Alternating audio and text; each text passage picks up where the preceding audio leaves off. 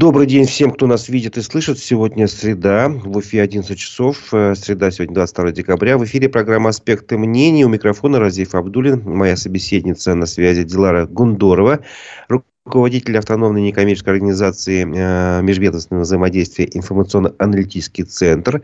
Женщина, которая заявила, что готова составить конкуренцию Радио Хабирову на выборах главы Башкирии и создала проект «Народное правительство». Здравствуйте. Здравствуйте, Разив. Здравствуйте, аудитория «Аспектов». Рада вас видеть вновь. Напомню, что трансляция программы идет в Ютубе на нашем канале «Аспекты Башкортостана». В Ютубе я прошу вас оставлять свои комментарии, вопросы. Мы сможем их озвучить в эфире. Не забывайте ставить лайки. Это э, поддержит работу нашей редакции. Ну, главный, наверное, вопрос на сегодня, который интересует многих. Вчера должны были быть подведены итоги вашего э, обращения к Владимиру Путину о подставке Хабирова и вашей поддержки. Напомню, до 20 декабря шло голосование на сайте Башкир КРФ, и теперь не терпится узнать, что же в итоге вышло. Много людей вас поддержали. А, интересные результаты голосования. Да, ровно в 12.00 20 ночью мы закрыли, э, скажем так, э, действие функционала Башкирка в части сбора подписей. Три месяца общественного мониторинга. Оставлю немного интриги, до конца цифры не буду говорить, потому что сам аналитический свод уйдет, у меня есть 10 дней на отправку, но дам кое-какие параметры. То есть если брать э, плюсы-минусы, то более 98% поддержало то обращение, которое было размещено на сайте Башкирка. По сути дела, всего 2-3 голоса было против. Э, один мы, наверное, в зачет не возьмем, там просто какие-то матюки были написаны, то есть есть вот эти хулиганы, все-таки никуда от этого не денешься. Пару человек ошиблось с заполнением анкеты. Да, вот эту статистическую выборку мы выбракаем. А, в отношении количества голосов, я вот все-таки, Разив, если позволите, интригу оставлю. Это не то количество, которое я бы, наверное, хотела видеть. Да, это не совсем много. Причем я сразу подчеркну еще один параметр, который бросается в глаза. В связи с тем, что мы же собирали полные анкетные данные, то есть человек, который голосует, он должен был открыться практически полностью и не испугаться, потому что именно в таком фактически э, статусе, именно как бюллетень голосования, мы будем отправлять там выше в уполномоченные органы. А вот просмотровый режим, там, скажем так, на порядки отличается от количества проголосовавших. Поэтому, с одной стороны, я не могу сказать, что люди не знали, скажем так, о проводимом голосовании и прям не нашли его. Все-таки, э, скажем так, весомая часть определенно его нашла, видела. А, но э, рискнувших именно проголосовать и открыться, их оказалось немного. Но в то же время из тех, кто рискнул проголосовать, выборка, но она близится к 100%. То есть я могу уже даже исходя из этого количества людей, именно активных и смелых, сказать, они против а, скажем так, а, действующего главы Республики Башкортостан, выражают ему недоверие и выражают доверие мне. Но интригу оставлю на 10 дней, все-таки, как говорится, положено выдать именно полностью аналитический материал, еще раз проверю себя на ошибки. Но вот параметры такие – это, но сразу говорю, это не то количество голосов, на которые я рассчитывал, чтобы дотянуть до статуса общественной инициативы 100 тысяч голосов. Там их нет, это точно. Угу. Но, тем не менее, очень важный момент. Вы же должны были принять решение. А продолжаете ли вы дальше утверждать, что готовы участвовать в выборах главы Башкирии? Интересный сейчас вот э, момент, э, на который, скажем так, э, мне удалось заскочить. Все-таки я уже, наверное, стала не просто общественным деятелем, но уже в какой-то части и политическим. Да, я буду продолжать, и у меня уже начались переговоры с партиями. Более того, скажем так, первая итерация переговоров с региональными отделениями, разговаривая с партиями только по одной маленькой причине, что у нас процедура самого движения, скажем так, исключена из республиканского законодательства – не то, что я получила отказ, они фактически говорят, мы очень зависимы, достаточно открыто говорят об этом, что мы очень зависимы от местного, скажем, главы. А, более того, интегрированные люди да, в этот э, процесс и просят меня самостоятельно провести переговоры, скажем так, их с федеральным руководством партий. А, чем я сейчас и планирую заняться, то есть э, поэтому я иду процедурно точно, пока по срокам у меня все красиво получается, я захожу сейчас с итоговым мониторингом Башкирка, где, собственно, как и планировалось, я все-таки предложу президенту Российской Федерации, в общем-то, сделать этот ход и обозначить вот этот момент в Рио с, тем количеством голосов, пускай, которые у меня есть сегодня. А, плюс у нас есть все-таки объективный срез по Республике Башкортостан и те предпосылки, которые, как говорится, сегодня создают фон вокруг Хабирова в плане, ну, скажем так, необходимости уже его отставки, да, то есть по совокупности событий, которые, ну, лихорадят республику в течение ну, последнего года. Вот, да, ну, о ситуации в республике я бы хотел подробнее поговорить чуть позже. Сначала все-таки хочу задать вопросы, вот, касающиеся проекта народного правительства. Как идет его формирование? Судя по всему, пока все идет на начальной стадии. Насколько процент, процентов вы заполнили правительство народными министрами? И, может пока быть, народными... не насколько, Разив. Mm-hmm. Пока не насколько. И, собственно, я как бы и хотела, наверное, предполагала точнее так, что так оно и будет. Потому что формально прошло четыре оперативки. Первая, она установочная, она вообще просто ознакомительная дополнительное. Но мне что приятно, все-таки из оперативку в оперативку есть кандидаты, которые входят в статус участника. Чтобы стать именно ролью министра а, народного правительства, мы, собственно, об этом изначально и говорили. А, во-первых, а, надо соответствовать критериям, то есть пройти вот этот какой-то общественный, скажем, выбор Потому что у меня все-таки по общей задумке не то, что там я подражаю Хабирову, да, и вот будешь ты, не знаю почему, но вот я так хочу, да. Нет, я как раз хочу, чтобы люди, которые заходят в народное правительство, в первую очередь доказали общественности, что они в состоянии справиться с той или иной ролью. Даже если они профессионально до конца не готовы. Вот здесь как раз я им и нужна немного научить. И мне сейчас э, задача номер один, чтобы те участники, которые все-таки изъявили желание, немного, но они есть, а, по крупному счету поняли свой функционал, потому что все люди, которые сейчас заходят, они не просто далеки от системы государственной власти в силу своего прежнего опыта, они были очень далеки от этого. Но мне нравится их активность. Мы, в принципе, с каждым определились о, скажем так, варианте сотрудничества. И самое-то главное – нас больше смотрят и наблюдают. Вот пока, видать, не произойдет вот этот э, психологический перелом, потому что немногие готовы вот именно показать себя лично, с полностью со своими анкетными данными, вот выйти на это, скажем так, публичное поле и проявиться.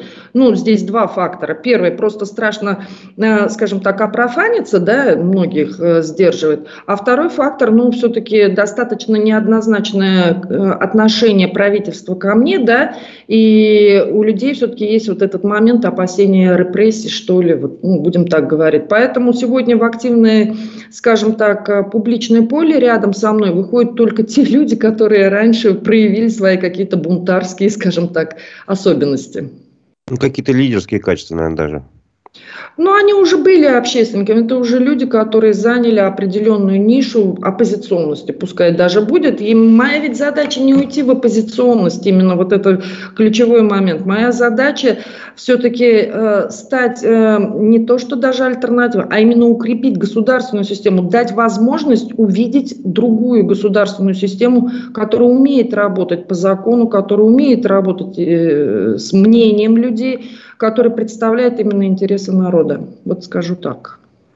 Я периодически буду э, перемешивать свои вопросы теми, кто, э, вопросы, которые задает аудитория. Сейчас вот один из них поступил. Э, сразу вопрос к вам такой. Считаете ли вы справедливой налоговую систему Российской Федерации, в которой под 70% налогов уходит в федеральный бюджет, а на муниципальном уровне остается минимум? Такой вопрос. Э, на самом деле нет никакой процентной разбивки, 70 федералам уходит или там 20. Налоговая система любая справедливая. И даже вот давайте так, э, шведская модель, которая забирает 90% налогов от доходов, она тоже по-своему справедлива. Дело в том, что у нас ведь нет процентного распределения. У нас есть виды налогов, которые зачисляются в федеральную казну, местную казну и в региональную казну. Другой вопрос, что извиняюсь, федералы-то свое собирают почти под 100%. Идите похулиганьте на НДС, никто вам не позволит, вас просто закроют. И, скажем так, и здесь федералы имеют тот э, репрессивный даже механизм, когда они заберут лучше больше, но потом вернут, чем, скажем, не дособерут НДС. А вот то, что касается муниципальных налогов, да их никто не собирает. Вот о чем я жирным-то и подчеркиваю, что если э, все, я вас слышу. Все, Все отлично, да, да, да, да. На какое-то время пропал звук. Мы поняли, что э, собираемость налогов на муниципальном уровне ну, близка к нулю, если я вас правильно понял. Да. Э, следует да. ли из этого, что стоит создавать какую-то отдельную службу для собирания муниципальных налогов? Службу нет. А фишка в чем? То, что я и говорила. Да, федеральная служба налоговая, она на то и федеральная, что у нее федеральные начальники. Здесь э, налоговая никогда не скрывала, собственно, почему ГКУ информационно-аналитический центр и было создано. Как служба, которая выявляла свою часть и заставляла уже налоговую, условно говоря, реагировать в части камеральных или там выездных проверок э, с точки зрения дособирать. Налоговая вот здесь как бы ленится исполнять свои обязанности. Ну и я даже где-то это понимаю, потому что часть полномочий, так как э, в основном в муниципальную казну падают имущественные налоги, ну, налоговая не будет ходить и считать объекты. Это все-таки в соответствии с 131 ФЗ о местном самоуправлении полномочий муниципалитетов. И они говорят, ну, если бы муниципалитеты сами бы исполняли, извиняюсь, свою функцию, ну, наверное, бы мы и собрали. Вот эта вот э, серая зона, да, кто должен все-таки отвечать за именно налоговую базу и уже как следствие за собираемость налогов, она вот так и висела в воздухе. Ну, в какой-то период этим занималась ГКУ информационно-аналитический центр. Сейчас ни, э, в субъекте нет никого. Ну, давайте так. уточним для аудитории, э, какие именно налоги и какая именно часть, может быть, в процентах э, должна уходить в казну муниципальную. Что это, НДФЛ? Ну, что это? Э, на самом деле это несколько налогов. Вот давайте так. Первый налог – земельный налог, в первую очередь. Второй налог, ну он и самый крупный, НДФЛ – налог на доходы физических лиц. Третий налог – налог на имущество физических лиц. Четвертый налог – налог на добычу природных ископаемых в части а, общераспространенных полезных ископаемых. Это вот это ПГС, щебень, вот самый-самый, вот как это, как хлеб, да, который везде есть и он собирается. Дальше туда уходит еще вот эта вот часть неналоговых платежей, это вот все, что от управления муниципальным имуществом и земельными ресурсами, то есть арендные платежи, э, э, имущество ГУПов, МУПов, оно ведь тоже все капает на, на муниципалитет. В республику по крупному счету мы получаем только налог на прибыль, э, часть от федеральной, в федерацию идет всего 3%, все остальное капает в республику Башкортостан, налог на имущество организации. И все. Собственно-то у республики по крупному счету два налога. Все остальное – это муниципалитет. И вот о чем и речь, что получается у нас налог на имущество организации, за которым республика легче следит, потому что ну, просто организаций меньше, да, чем физических лиц, их легче выловить. Ну и давайте так, крупных собственников их тоже меньше. А, чтобы нет. Хотя вот если вот э, люди не знают, например, э, и мы проводили это измерение, вот у нас э, кто больше владеет недвижимостью, физики или юрики? Как я спрашиваю. И вот удивитесь, 97% недвижимости Республики Башкортостан принадлежит физическим лицам. И только 3% юридическим. И вот эти 3% дают в разы больше налога, чем налог на имущество физических лиц. Вот когда мы занимались перечнем, вот этот поставки 2, вот эти э, большие объекты торгово-административно-офисные, мы вообще вышли на список семи лиц, которые владеют практически всем в Республике Башкортостан. Семь физических лиц. Это огромные объекты недвижимости, принадлежащие очень ограниченному кругу лиц. Поэтому там даже не девелоперские компании, как ни странно, не риэлторские компании – Именно физические лица. А Поэтому... налоги они платят хорошие или нет? Эти семь физических Они как раз и не платят. А вот физическое лицо в этом отношении сложнее. Юридическое я могу просветить и не буду нарушать закон о персональных данных, о налоговой тайне, и там есть возможности. А вот физическое лицо фактически меня моментально может и даже государство, любую структуру засудить в части раскрытия персональных данных. Так просто прикоснуться к физическому лицу и раскрыть его, это очень сложно. Поэтому эти семь физических лиц, поверьте, очень юридически подкованные люди, очень уважаемые люди, и они, ну, они уходят от налогообложения, я это знаю, как как уходят, тоже знаю. Они очень богатые люди. Понятно, интересная очень тема, но вот еще в связи может быть, близко к этой теме э, касается пост, который вы недавно опубликовали, если не ошибаюсь, вчера, о какой-то секретной проверке федеральным казначейством нашей республики. Что вы можете об этой проверке рассказать? Это вот ровно то, о чем я, наверное, какой-то период просто не могла рассказать. Во всех своих интервью аккуратно намекала. Не знаю, кто услышал, не услышали этот сигнал. В прошлом году, в 2022 году, когда мы понимали, что вот эта ситуация, накал вокруг, скажем, моего противостояния с правительством уже не может, э, ну, он когда-нибудь взорвется, скажем так, этот конфликт, э, Последний материал, который я отвезла в Росфинмониторинг, э, достаточно серьезно, мы прямо отдали. Огромный трехлетний срез и там еще плюс-минус пару лет э, для сопоставимости именно по нацпроектам. Полностью Республику Башкортостан в части полученных бюджетных средств за три года результаты с раскладом по объектно. И, ну, и прям вот ну, по-хорошему с ребятами попрощались, да, то есть вот даже на последний день я просто позвонила, я говорю, все, ребят, мы уходим. Э, такая вот ситуация. Потом у нас были звонки, когда началось вот это преследование вокруг меня и суды. Э, я говорю, вот есть попытка дискредитировать. И в этом году, летом, внеплановая, подчеркиваю, а, была проверка объявлена, точнее, как она объявлена, она проходила очень аккуратно, потому что ни одно силовое ведомство даже не было из территориальных а, подключено к этой проверке. У, даже у силовиков были очень скудные сведения, очень было интересно. А, приехало федеральное казначейство, ревизоры, но и приехало больше. А, есть информация, соответственно, что часть ревизоров взяли субъектов, но проверка смешанная, я так понимаю, оперативное сопровождение силовых структур просто более высокого федерального уровня было. А, речь идет что-то порядка 48 человек, но вот скажем так. Они отработали первый месяц. И, собственно, проверка-то, почему я говорю знаковая, ее продлили. Во-первых, столько федеральных чиновников, именно федеральных чиновников, просто так не отвлекают, чтобы они приехали в один из субъектов – Второй момент. Они вышли на материал сразу, и им продлили проверку. Проверка фактически длилась три месяца. Они закрыли вот где-то около месяца назад проверку, все ревизоров проводили. Там по закону 15 рабочих дней на издание акта.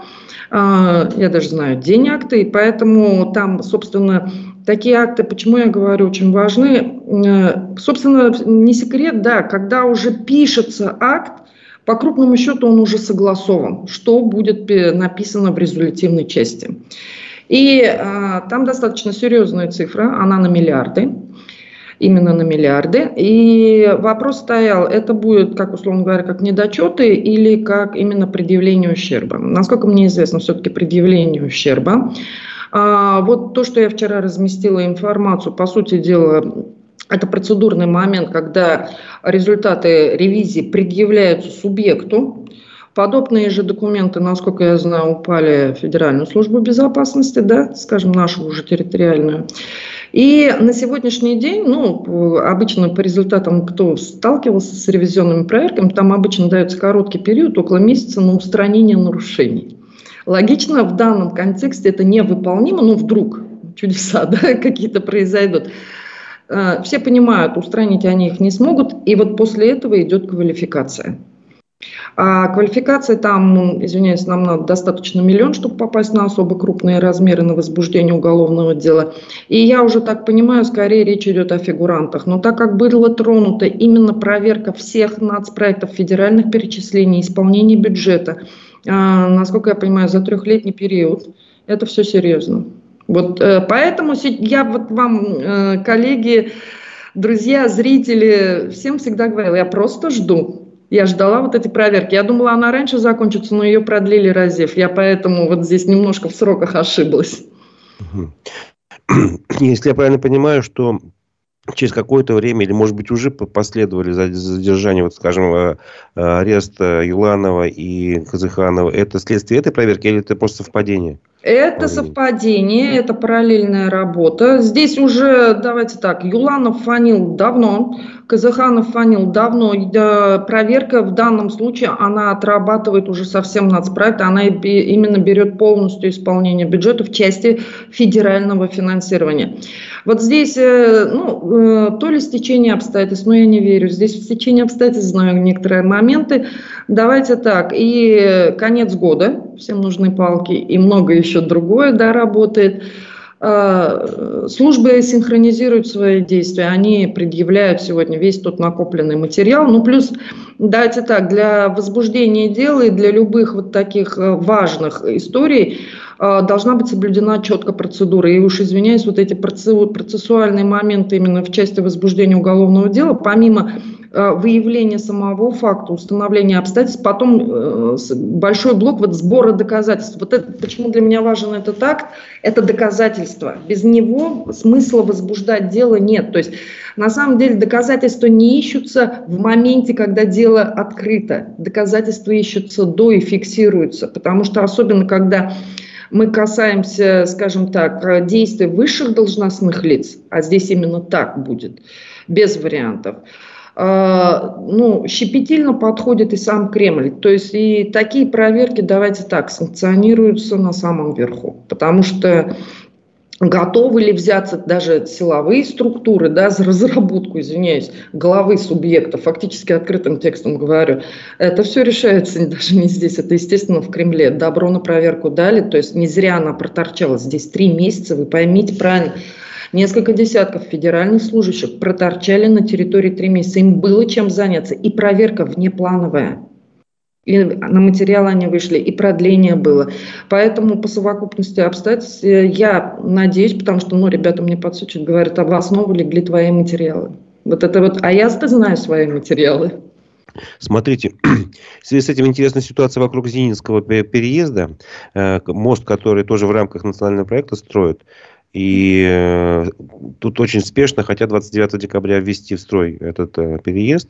И некоторые эксперты утверждают, что это просто для того, чтобы как бы отчитаться перед федеральным центром, что вот э, средства по нас проекту использованы, все нормально, можно закрыть как бы вопрос. А на самом деле можно потом э, снова на какое-то время этот как бы сделать техническое открытие, потом закрыть этот переезд и дальше ну, продолжать там какую-то реконструкцию, еще что-то делать. А, это вот именно так э, выглядит или не, не, не очень? Разив, да, именно вот эти стандартные махинации, собственно, почему, вот э, задайтесь главным вопросом. Вот вчера же вышел, вот я тоже до меня долетел этот рейтинг, что мы по исполнению нацпроектов залетели аж на 68 место. Так, для тех, кто не знает, там всего, по-моему, 74 позиции, то есть ниже нас всего 6 субъектов. Все, мы внизу. Как это могло произойти? Хотя мы каждый год отчитывали, что у нас стопроцентное исполнение по нацпроектам. Да, собственно, так и происходит. Мы в это хулиганство ткнули давно, в эту разницу, что есть понятие акт ввода объекта в эксплуатацию и акт сдачи объекта. Это две разные вещи. То есть э, сдача объекта это в дальнейшем, да, там передача на ЕГРН, внесение технических бухгалтерских документов, комиссии и все такое. А вот когда вам надо очень-очень быстро отчитаться, ведь мало кто понимает вот разницу между этими двумя, скажем, состояниями, э, они, да, у нас по всем, собственно, школам, детсадам и тогда в это тыкали буквально, что для того, чтобы успеть освоить деньги и принять деньги, мы типа технически объект закрываем, он буквально на следующий день вешается там шлагбаум, ремонт или что-нибудь такое, типа доделки. На самом деле бухгал, бухгалтера меня поймут, оно как висело объект незавершенного строительства, так и оставалось висеть. Это легко проверить, кстати, из э, состояния баланса того же УКСа. Они как балансодержатели этого объекта, они его показывают как незавершенное строительство у нас. Поэтому по балансировке вы увидите, у нас исполненных объектов там дзють-дзють, а э, вот этих объектов незавершенного строительства практически все. Вот это вот большая часть незавершенных объектов. Но это такое стандартное хулиганство, их на самом деле много таких. Да, и Зининский проект, один из них, почему? Ну, собственно, Хабиров в ходе своей прямой линии не скрывал, да, он же открытым текстом сказал, да и до этого выходила информация, что там из, по-моему, 48, если не ошибаюсь, объектов, Завершили они всего 5 в этом году, и что им до конца года осталось, ну вот к прямой линии у него 15 их осталось, а до этого на самом деле была информация больше 24 объектов. Я-то умом понимаю, вы как за месяц построите то, что вы за год не строили там, или за года, потому что контракты длинные бывают, год, два, три. И логично, пришло федеральное предупреждение. Почему пришло? Да потому что выборы президента у нас на носу. У президента есть только один KPI к субъектам. Это его, скажем так, основа предвыборной кампании. Исполнение нацпроектов. Никогда это не скрывалось. И мы, собственно, в Бытность ГКУ всегда об этом говорили. Ребят, вас ни за что не спросят. Вас спросят за нацпроекты, а именно даже не за денежное освоение, вот эта фраза, которую я из интервью в интервью говорю, объект должен быть достроен. Вам даже простят какую-то часть хулиганств до 30% колебания на стоимости, но сам объект должен быть достроен. А вы делаете все наоборот. Вы осваиваете деньги, а объект не достраиваете. Вот. вот. И вы чего решили, что с вас никогда не спросят? Ну, логично, что Владимир Владимирович идет на выборы с тезисом «Где мои нацпроекты?». Ну и вот и вам всем главам субъектам, это не только нашему субъекту, чтобы там понимать, да, поставили э, задачу отчитаться. И вот теперь наши рвут все то, что они не смогли построить, рисуют бумажки, потому что, ну, после этого, ну, как я смеюсь, да, как Сталин говорил, вот вчера его вспоминали, будет слово «расстрелять». Вы что натворили? Там просто колоссальное количество миллиардов, и компенсировать, ну, это же имиджевые риски президента в первую очередь. Смотрите, вы же всегда говорили, что у каждого, у каждой ситуации есть ответственный чиновник, персональное лицо. В данном случае в правительстве есть человек, который отвечает за реализацию нацпроектов?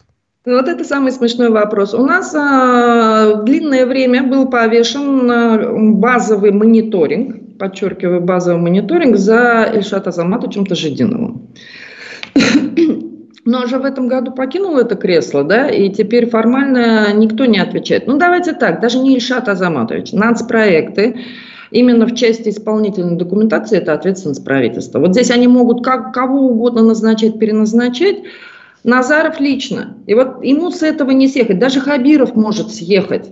Он всего лишь глава, его задача генерить поручения. Собственно, он их и генерил. Мы, там, посмотрите по любую оперативку. Постройте. Другой вопрос, что условия для этого не создавал, но это ладно. Но Назарову от этого не отъехать.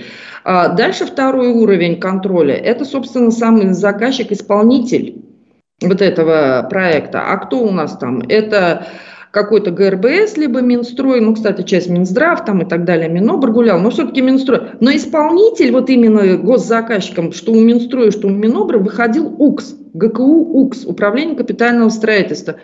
И вот сейчас руководительницу УКСа, извиняюсь, с этого материала не съехать. Они, конечно, попытаются ее выставить крайней. Что ей сейчас сделать, я не знаю. Бежать в сторону мексиканской границы. Но давайте так, там женщина, которая никуда не убежит с тремя детьми, да, по-моему. И э, весь вопрос будет только один. Когда она начнет давать показания? Второй орган власти, который не съедет с этого никогда, это комитет по госзакупкам.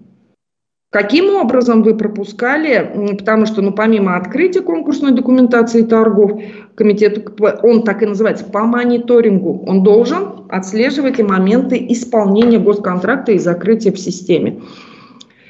Я думаю, это будет большое дело. Именно поэтому, когда столько фигурантов, а, собственно, здесь и заходят федералы, потому что, ну, все понятно. И такие дела будут расследоваться сложных с доказательной базой, там все очень серьезно. Подходят, по крайней мере. Я немножко сейчас тоже вопрос фото аудитории позадаю, вот как раз в тему идет. А как выглядит проверка руководителя субъекта, который раньше занимал высокую должность в федеральных органах власти? Не удар ли это по репутации федеральной власти? Нет, не удар. У нас, э, давайте так, он вчера Абызова присадили, наконец-то приговор озвучили. Так бывает. И федералы ошибаются, и не федералы, все они члены. И я всегда об этом подчеркивала. Ведь не проблема, скажем так, совершить ошибку, проблема признать ее ошибку, а не замыливать. И поэтому федералы идут по пути очищения, скажем так, своих рядов рано или поздно. Вот, вот этот вот, скажем, базовый путинский, в принципе, принцип э, периодической перезагрузки, переочистки. Он проходит, он не проходит, возможно, так часто, но он проходит. И насколько я в курсе, на следующий год запланировано достаточно серьезные, скажем так, после выборов в течение полугода перенастройки. Угу. Еще вопрос. А, президент, президент сказал, что у нас лучшая налоговая служба в мире, и в этом заслуга Мишустина, поэтому его и назначили главой правительства. А вы говорите, что все плохо. Кому верить? Ну, насчет налоговой службы, естественно. Я не слышала эти слова президента. Давайте для начала. А, возможно, это очень вольная интерпретация. У меня очень большие претензии к работе ФНС. Точнее так, технически они грамотные ребята. И, скажем так, моменты, как э, цифровой перенастройки ФНС, да.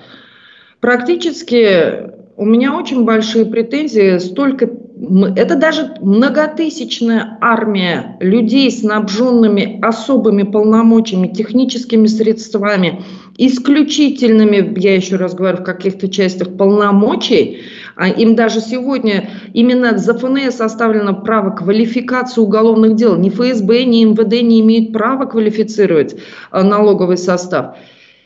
И, извиняюсь, они проиграли ГКУ. Ребят, вы мне сказки не рассказываете, я просто практик. Как умудряется служба не видеть налоговые нарушения, ну, это уже вопрос не ко мне. Я когда-нибудь, наверное, все-таки и этот состав доковыряю. Хорошо, понятно, понятно. А, видимо, один из слушателей не застал начала нашей беседы. Когда будут результаты мониторинга, вот о том, о чем мы говорим, можете повторить? Еще а, раз повторю, вы... результаты мониторинга будут через 10 дней, потому что я еще раз говорю, вот их опубличу, они будут в виде справки, потому что цифры я уже озвучила, да, большинство за меня, это не те цифры, которые я хочу, но а, а, при этом просмотровый режим сайта был очень большой.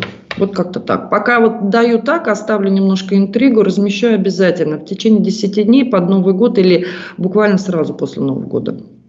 Хорошо, вопрос от меня. Я вот э, прочитал вчера пост в вашем телеграм-канале, что вы ходили на какой-то из судебных процессов.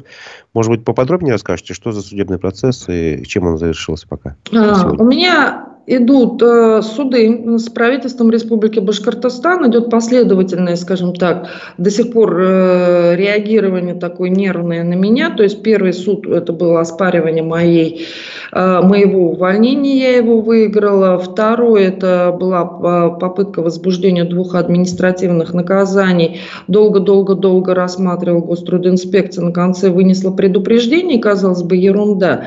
Но дело в том, что постфактум фактум правительство еще подало в арбитражный суд, и я сейчас оспариваю вот это административное взыскание. Потому что те нарушения, которые, ну, собственно, вот когда мы с пруфами вот это все интервью, оно как раз началось с беспредела, скажем так, в том числе там и прокуратура, да, там хулиганила, будем так говорить. И мне сейчас приходится оспаривать административку, два дела. И вот, собственно, вчера было первое заседание в Советском районном суде. Вот, и самое смешное, что очень приятно, хоро... интересный судья, вдумчивый, и, собственно, гострудинспекция, я вижу, ну, собственно, признают те факты, и прокуратура самое смешное. А вот тех хулиганов, которые прокурорских, они их, оказывается, то ли уволили, то ли перевели. И теперь новые прокурорские работники, кстати, вчера с ними познакомились, они, кстати, попросили меня посотрудничать в части нацпроектов, опять же, мол, очень заинтересовали наши материалы. Любопытная история, плюс, я говорю, тоже вот интересный момент, встретила в коридоре передо мной буквально процесс э, руководителей детских садов, Оказывается, то ли наши материалы по проверке МРОД долетели, э, все детские сады Республики Башкортостан были подвергнуты в течение этого года проверке, и им фактически всем заведующим выписано предписание от той же Гострудинспекции за выплату заработной платы ниже МРОД. Они долго объясняются, обжалуют эту историю. И вот эту историю я забираю себе, я вам ее потом подсвечу, как у нас республика, но я уже поднимала этот вопрос, платят даже госслужащим меньше, скажем, установленных значений. Сами, сама госслужба не выполняет вот этот параметр.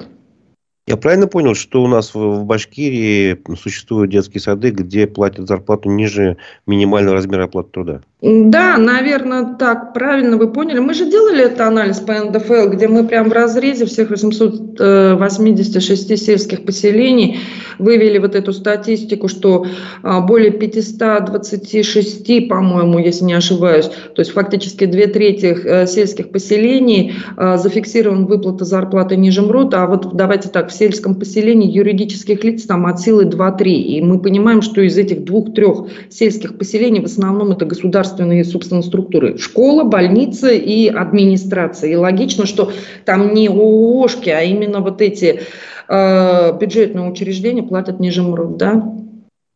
Именно вот этот момент. И ну. то, что это хулиганство, собственно, даже не на э, юрлицах, которые тоже, да, сплошь и рядом, но и сама госслужба в силу вот этой своей низкой ставочной тарифной сетки, будем так говорить, не может выполнить э, не в отношении специалистов и глав, будем так говорить, а э, у нас так или иначе водители на госслужбе, у нас так или иначе дворники тоже на госслужбе, которые обслуживают эти административные, скажем так, здания, единицы и многие-многие другие малооплачиваемые профессии. Хочу немножко перейти ближе к экономической ситуации. Э, для начала вопрос от слушателя. Единый налоговый счет – это удачный проект, по-вашему? Нет. Сразу нет. Он провалился в этом году страшно. Во-первых, нас никого не подготовили. Это страшная реформа. Она фактически выбила основу. Я знаю, почему это было сделано в ФНС. Наверное, даже вынуждено. Потому что тот уровень доверия субъектам, когда они, извиняюсь, размандыривают деньги и ничего не делают, и федерация решила сначала собрать все себе, и по принципу я свое заберу, а остатки отдам вам. Вот что такое ЕНС. Мы теперь платим. Для нас это стало, знаете, чем, почему плохо? Вот если до этого, например, э, налогоплательщик платил, я видела через казначейство, вот он э, за, предположим, НДФЛ отдал столько-то, за транспортный налог столько-то, за это столько-то. И я могла четко э, понять, ты за транспорт заплатил, за НДПИ не заплатил, там, предположим, зарплату не заплатил. Проанализировать и его, мягко скажем, ему предъявить. А теперь эта цифра единая. Я иди пойми, то ли это останки задолженности, то ли это налог на НДПИ, то ли НДФЛ. Мы стали слепые. Мы фактически сегодня не видим. И у меня, соответственно, нет разговора с налогоплательщиком о чем. Он будет говорить, я заплатил, иди проверяй. А я не могу проверить. Он у меня чохом, ладно бы еще по налогоплательщику, он чохом падает большим валовой цифрой на республику. Иди ты, может там, а, а фишка-то в чем с этим ЕНСом? Это не человеческий фактор, он там практически исключен. Шайтан-коробка обрабатывает данные, ты иди с ней договорись. А наши налогоплательщики тоже про ЕНС не знали, они платили как попало в начале года. И вот эти вот стороны операции, вот он просто неправильно заполняет декларацию. У нас столько было вот этих, как скажем, плюс-минусовых операций. У меня девочки на муниципалитетах сидели, говорят, у нас в один день может плюс миллион, минус 500 тысяч. Как я могу планировать бюджет на выплату, когда я не знаю, сколько у меня на счету лежит? Вот она технически сегодня ЕНС. И все так, конечно, вздыхают, сломать эту систему уже теперь не получится, потому что федералам важно забирать федеральный налог. Ну давайте так, обороноспособной страны и многие важные бюджетные траты, они у федералов, и поэтому они забирают свое. Ну пускай за наш счет, да. А, в связи с этим вопрос по поводу финансовой ситуации в муниципалитетах. На одной из оперативок народного правительства вы говорили, что там достаточно все плохо. Что за это время изменилось? Сейчас уже к концу года что-то понятно или нет? Ну, понятно то, что Минфин взял кредит. Все. Минфин республики взял кредит почти под 2 РД, под 16% годовых. Чтобы вы понимали, мы кредитовались в лучшем случае 2-3%. У нас есть свои резервные остатки, размещенные на депозитах. Это как, извиняюсь, экстренно случилась ситуация в конце года, когда все платят налоги. Вы поймите правильно, налоги в конце года закрываются имущественные, НДФЛьные. Вообще очень самые, вот э, если разложить год финансово, э, на приходах мы сидим в конце года в основном. Это что такое произошло, что вам денег не хватило в, так скажем, в месяце прихода основных налогов? А это означает только одно. Мы из республики вынуждены, чтобы не попасть под уголовку, закрыли да, муниципалитеты, Ну, еще там у нас, спасибо нашим двум руководителям, они и без этого нормально из бюджета вынимают на все свои пьянки, гулянки, это так уже называю вот э, совершенно. И э, Республика Башкортостан в части республиканских э, служащих начала рваться на зарплате. Потому что э, фишка в чем? Мы в декабре закрываем зарплату декабря, не в январе, а в декабре. И поэтому нагрузка на, именно в части фото выплат зарплаты, она выше. И плюс у нас еще по контракту вот этих шесть фотов, там же многие госслужащие работают ради этих двух премий в конце года, которые идут в размере средней заработной платы. Вот я сейчас четко понимаю, никакой средней заработной платы никому не выплатят. А, муниципалитеты тоже довели, скорее всего, по лимитам, сугубо сух, сухой остаток. И, и республика взяла про 16% кредит, потому что вот эта цифра около двух ярдов, она как раз и мне напоминает вот этот фонд оплаты труда. Смотрите, ну разве не было такого постановления там, или правила, чтобы регионы не брали коммерческие кредиты, а брали бюджетные кредиты и должны были их заменить? Так в том-то и дело, что с, веди, с введением ЕНС российской же, это же не мы один субъект, все субъекты провалились. И без процента, там не, точнее не, без процента, как раз по 3%, э, э, скажем так, э, Минфин возмещал России, да, вот эти, скажем, кассовые разрывы. Я как раз этому и говорю. Значит, отказались. Значит, но они же не возмещают вот этот кассовый разрыв сверх, да, вот этих вот базовых поступлений. Это получается, мы и бюджетный кредит взяли, поверьте, и нам все равно не хватило, то есть 3-4%, что мы пошли коммерческий банк за экстренным кредитом на высокой ставке, ничего не ждем. То есть мы не стали ждать января, когда бы мы могли бы продать там, ну, предположим, часть своих депозитных остатков, обналичить, да, и так далее, и так далее. То есть потребность у вас возникла резко, и мы резко ушли на подкредитовку. Это только в одном случае, это зарплата, когда мы не можем ждать по обязательствам, любым другим, скажем так, договорником мы могли бы договориться об отсрочке. А зарплату мы не сможем, у нас там по закону две недели. Понятно. На последнем заседании Народного правительства рассматривался вопрос о продовольственной безопасности Башкирии. Можете какие-то, э, ну, ну, каким общим выводом вы пришли, когда анализировали этот вопрос? Ну, общий вывод нет у нас никакой. Казалось бы, мы Сельхоз продвинутый регион, мы всегда этим хвастались, номер один везде, везде, везде. И вот мы, когда, кстати, по просьбе Росфинмониторинга мы провели вот эту аналитику по продовольственной безопасности, вот в прошлом году они нас попросили, это один из самых наших последних материалов. До этого мы собирали сельхозку разными сегментами, вот мы все собрали. Госсектор, частный сектор, а, сделали баланс земель, баланс производства земель. Ну что, во-первых, у нас нет, э, скажем так, львиную долю все-таки э, объема сельского производства у нас выполняет частное хозяйство. То есть э, сказать, что в валовом, скажем, нашем сельхозобороте присутствует гос, э, крупное агрохозяйство, я не могу. А, хотя они есть, и их много.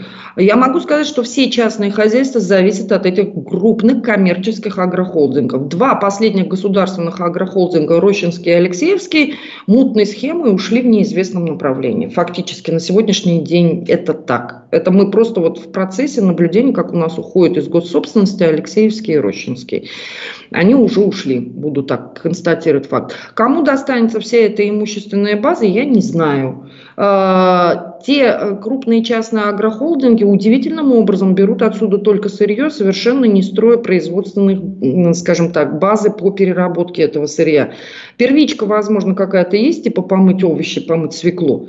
А вот э, конечный выход, именно продукцию, упаковка, даже говорю, макароны мы здесь не производим, хотя у нас были эти макаронные фабрики. Я даже говорю так, у нас последовательно убили производство сельхозпродукции. У нас нет э, э, зернохранилища, у нас нет ничего, что сегодня гарантировало бы нашу продовольственную безопасность. Плюс тот охраняемый баланс земель, а сельхоз, э, земли категории сельхозназначения относятся к особо охраняемым землям, у нас фактически на 30% земельного фонда утрачено в этой части.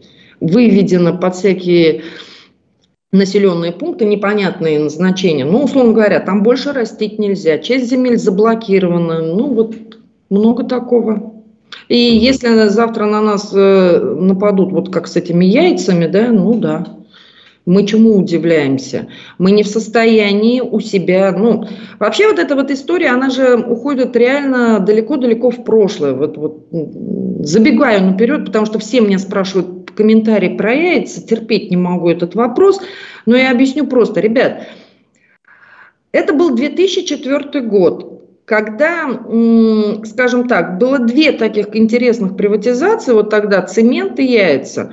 Первая отработала Евроцемент Групп, она купила все предприятия так называемой 600-километровой зоны, чтобы обеспечить монополию. Те, кто помнит строители, тогда они цемент умножили сразу в два раза. Понимаете, да, цену на цемент была умножена просто в два раза. Таким образом, и, собственно, была, почему и была эта битва за каустик, тогда БСК, я вот вам объясняю.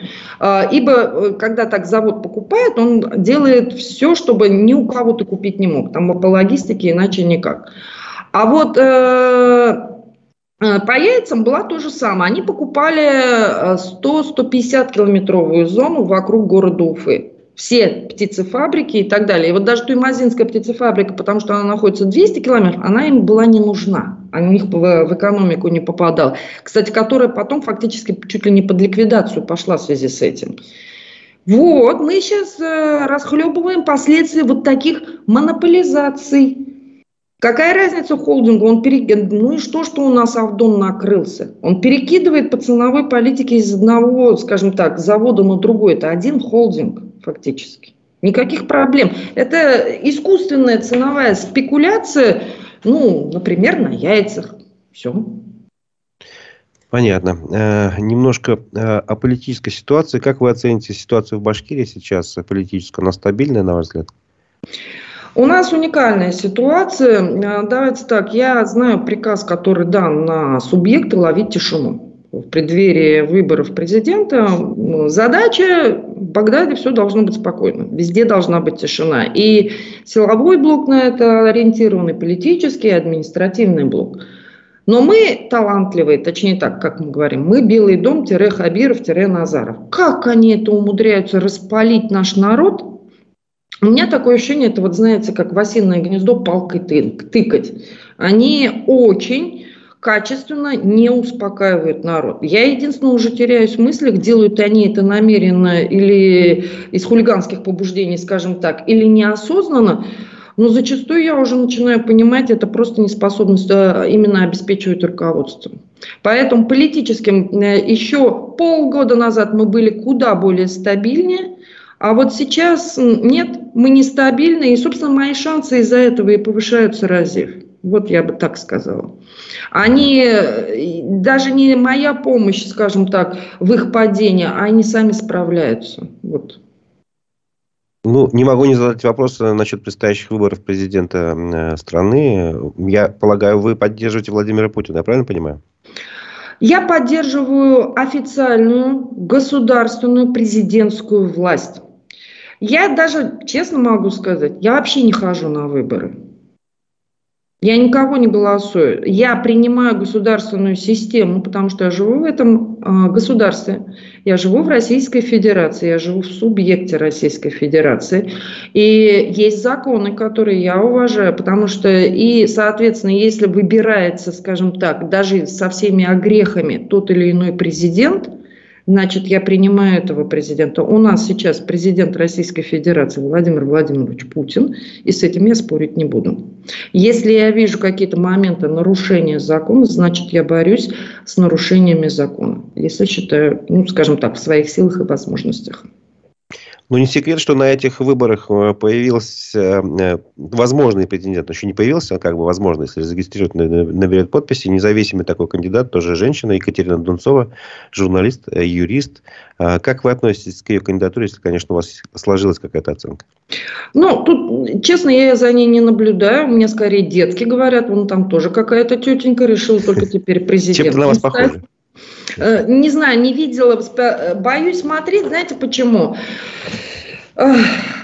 Вот, как скажем, ровно тот же вопрос, который задают мне. Вот давайте ей поможем, давайте поборемся. Знаете, человек, который не может защитить себя и отстоять свои права, никогда не защитит вас и ваши права. И он, соответственно, не достоин быть тем, кем он хочет быть. Поэтому я со всей жестокостью даже здесь к себе отношусь и, по, и э, вот никогда не позову ни на какой сход. Давайте защищайте меня, давайте качать права. По одной маленькой причине. Ребят, я вас подставлю. Я знаю, насколько там тонкую грань законности этих историй. И вопрос, если я в правовом поле, будучи грамотным человеком, а я себя же так позиционирую, не в состоянии защитить, поэтому я, стиснув зубы, ползу сквозь эти все суды, обвинения, и я побеждаю. Вот это мое доказательство всем, э, всему народу Республики Башкортостан, что я компетентная, грамотная, в достаточной силе бороться даже с этой системой. Условно говоря, я сильнее, чем Хабиров, значит, и я должна быть главой. И поэтому я этой женщине желаю успеха в плане того, что если она сможет доказать, что она в состоянии владеть системой в масштабах Российской Федерации, только за. Ну, смотрите, у меня э, мы предварительно договорились, сейчас не раскрою небольшой секрет, э, в одном из ближайших до Нового года эфиров мы, скорее всего, свяжемся с Екатериной Дунцовой. Э, вопрос к вам. Что бы вы спросили у нее? Какой вопрос вы задали, что вас интересует? И, возможно, какой вопрос вы задали Владимиру Путину, если бы у вас была такая возможность? Ну, ей бы я задала только вопрос. Тебя муж сильно мозги ест вот за все твои приключения? Потому что какая поддержка семьи, вот она важна. Лояльность внутри семьи всем приключениям, тем вызовам, которые как бы у нее складываются, именно как у женщины, насколько ее дети поддерживают и как она с этим справляется, то есть какую она формулу для своей семьи изобрела. Вот мне всегда был бы любопытен этот опыт. Запишем. Влад... Да. Владимир Владимировичу, я очень ему сочувствую как человеку. Очень сочувствую именно как человеку. И вопрос только один. Он разрешит себе отдохнуть? Интересный вопрос. Вопрос с подвохом, я бы сказал. Он с подвохом, потому что э, это вот когда жизнь как служение. Ну, все равно право, э, он себе оставляет вообще право быть человеком на конце. Вот обычным человеком, со своими слабостями. Вот мне было бы вот это интересно. Потому что все остальное можно объяснить. Я даже понимаю, даже правильное и неправильное решение, сложное и несложное, я все могла бы объяснить. Вот, э, но право оставить вот на своем маленькие человеческие слабости, скажем так, на свое счастье. Пускай так. Ясно. Вопрос, который я вот хотел задать вам а по поводу, известно ли вам что-нибудь о судьбе э, санатория «Зеленая роща» э, и нового госпиталя ветеранов войн, который вроде бы там собрались именно строить вот, э, на территории этого санатория. И вроде бы сейчас хотят уже еще поменять местоположение. Вот как бы тут два в одном. А что вам известно насчет этой ситуации? Два, два независимых объекта, они, э, ну, зеленые рощи. Старый объект, туда тянули ручки, потому что зеленая территория, кто-то хотел до этого коттедж, это еще вот давно, давно началось. Еще Там даже есть два недостроенных здания на его территории. Но это Мансуров строил Су-10, они как только не подлезали. Давайте так, в период Хамитова все было жестко. А, настолько они жестко подлезали, что э, руководители санатория «Зеленая роща» менялись чуть ли не каждый год, потому что э, там охранная территория, ее нельзя поменять, она республиканского статуса, и только руководитель э, санатория мог подписать, да, там, скажем, право, ну, типа строительства, ну, какого-то типа корпуса, да, ну, скажем, отчудить. Но там прям, вот почему там было интересно, вот эти вот э, в, в прошлой итерации менялись, там прям правоохранители стояли, говорят, ну, подпиши, подпиши, в этот же день задержим. И вот э, главврачи вот этого санатория, они увольнялись просто пачками, а вот этот вентилятор. Кто-то из них все-таки подмахнул его, потом хлопнули. А, и вот сейчас опять за рыбу деньги. Ну, понятно, что там дорого, да, там понятно, это второй лимонарий охоту устроить, да, красивое место стоит будет дороже вдвое.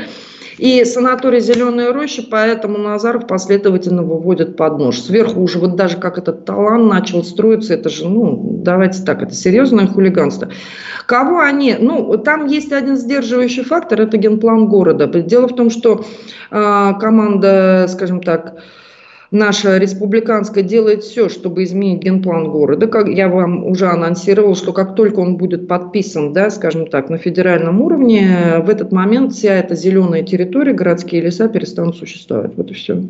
И они ждут этой подписи. Если они до Нового года укладываются, то в базу он влетит в следующем году и, собственно, он пойдет под нож. Если до Нового года не уложится, то в базу не влетит, и у нас есть еще один год. Один из наших источников сообщил, что в кадастровом плане санаторий Зеленой Рощи недавно буквально поделили на две территории, на две половины. Одна сохраняет назначение это земли вот под э, оздоровление, вот это, ну, рекреационная зона, а вторая территория, она так интересно звучит, земля, используемая санаторием. Что это э, означает, на ваш взгляд? Ну, э, пока временные участки, пока они не в статусе, скажем так, обремененные права, они могут хоть там каждый день возникать. И меняться это не суть. Но а, таким образом выделяются оксы. Там же у санатория «Зеленая роща», смотрите, у него оксы разбросаны по всей территории. Там сложность в этом. И обойти эту странность а, ну, тяжеловато. А, да, они пытаются таким образом разрезать участок. Грязная история. Тут знаете кто? Я вот к лицу в глаза хочу посмотреть это руководителю Росреестра Республики Башкортостан, как он будет это все дело регистрировать. И вот давайте так, на любую глупость Республики Башкортостан земельщиков города есть Росреестр. И они имеют право блокировать эту сделку, просто не поставив на регистрацию. Вот, в принципе, даже не отвлекайтесь. Вот как Росреестр отреагирует, сразу будете понимать степень мафии и аффилированности. Вопрос от нашей аудитории. Что думаете про мегапроект застройки Забелья? Вытянем ли и нужно ли? А, Забелье или Зауфимия? Забелье. Давайте так, там сейчас уже третий проект анонсирован, вот этот вход мега в Кузнецовский затон, вот этот мост, то, что глава, да, там на днях там пытался. Это все один проект. Мы, что значит вытянем? Стройку, да стройку строители построят. Сети, сети мы уже провалили. Федералы, да нам уже денег не дадут. Как-то так. А нужно или нет? Ну, если есть потребность в квадратных метрах, то оно нужно. Оно, ну, как скажем, это же коммерческая история. Э, на рынке два дурака, один продает, покупает. Если потребность в жилье будет, они будут строить. Не будет жилья потребность, не будут строить. Вот и все. Понятно. Ну, нет, традиционный вопрос э, к моим гостям, которыми встречаюсь перед Новым годом. Э, скоро уже совершенно будет этот праздник. Ваши пожелания нашей аудитории? Ну, то, с чего мы, наверное, разве с вами начинали беседу. Я хочу, чтобы люди были сами собой. Вот уважение к себе верните, страх уберите, вот эти фобии. У меня детки. Вы знаете, есть такая боязнь длинных слов – знаете, как он э, э, звучит? Гипопотаму монстру э, что-то сеска педалофобия. Вот это боязнь длинных слов. Я, ни один здоровый человек, даже прочитав это, не выучит. Знаете, как у меня дети трансформировали в одну секунду, вот Чуковского обожают до, до двух, до пяти. Они говорят, гипопотамы монстры, сиськи, пиписьки, фобия. Вот, легко выучили. Понимаете, там легко трансформируется. Страхами надо бороться. Просто не надо их воспринимать. Вот если мы свой страх победим, мы будем, наверное, счастливы. И поэтому счастья вам в новом году. И перестаньте бояться. Вот простите себя в конце концов за все. Мы, не, э, мы, может, и в чем-то виноваты, но э, как только мы себя простим, мы позволим себе право быть счастливыми. Вот скажу так. А у меня к вам, Разив, вопрос. Один. Давай. Вот в самом начале, в самом первом интервью я вас спросила, вы когда-нибудь скажете мнение обо мне все-таки? Вот по истечению времени, мы с вами уже не первый раз встречаемся, что скажете? Слишком много обо мне слухов ходит. Кто за мной стоит, кто я такая, проект Кремля, проект силовиков, там, я не знаю, еще что-то там странное, просто сумасшедшая женщина. Ваше мнение? Я не готов ответить, потому что мне тоже доходят разные слухи, и я вам даже говорил об этом перед эфиром, что говорят, якобы за вами стоит Силуанов, э, Набиулина Эльмир и Рустем Марданов, такой финансовый блок правительства, во что, в принципе, можно где-то поверить, где-то нет. Это как бы нет доказательств. Это я человек, который вы, вынужден по профессии все проверять. Вот поэтому... А человеческое слух, отношение? Я слухам не верю, а чисто по-человечески, конечно, вы смелый человек, это раз – Вот. Э, если все, что вы говорите и продолжаете делать, будете это делать также дальше, ну, успехов вам. Спасибо. Спасибо. На этом мы попрощаемся. Напомню, что это была программа «Аспекты мнений». У микрофона был Разиф Абдулин, э, моя собеседница Дилара Гундорова, руководитель э, некоммерческой организации «Информационно-аналитический центр», женщина, которая заявила, что готова составить конкуренцию радио Хабирову на выборах главы Башкирии. Спасибо вам за участие в программе. Спасибо огромное. Всем удачи.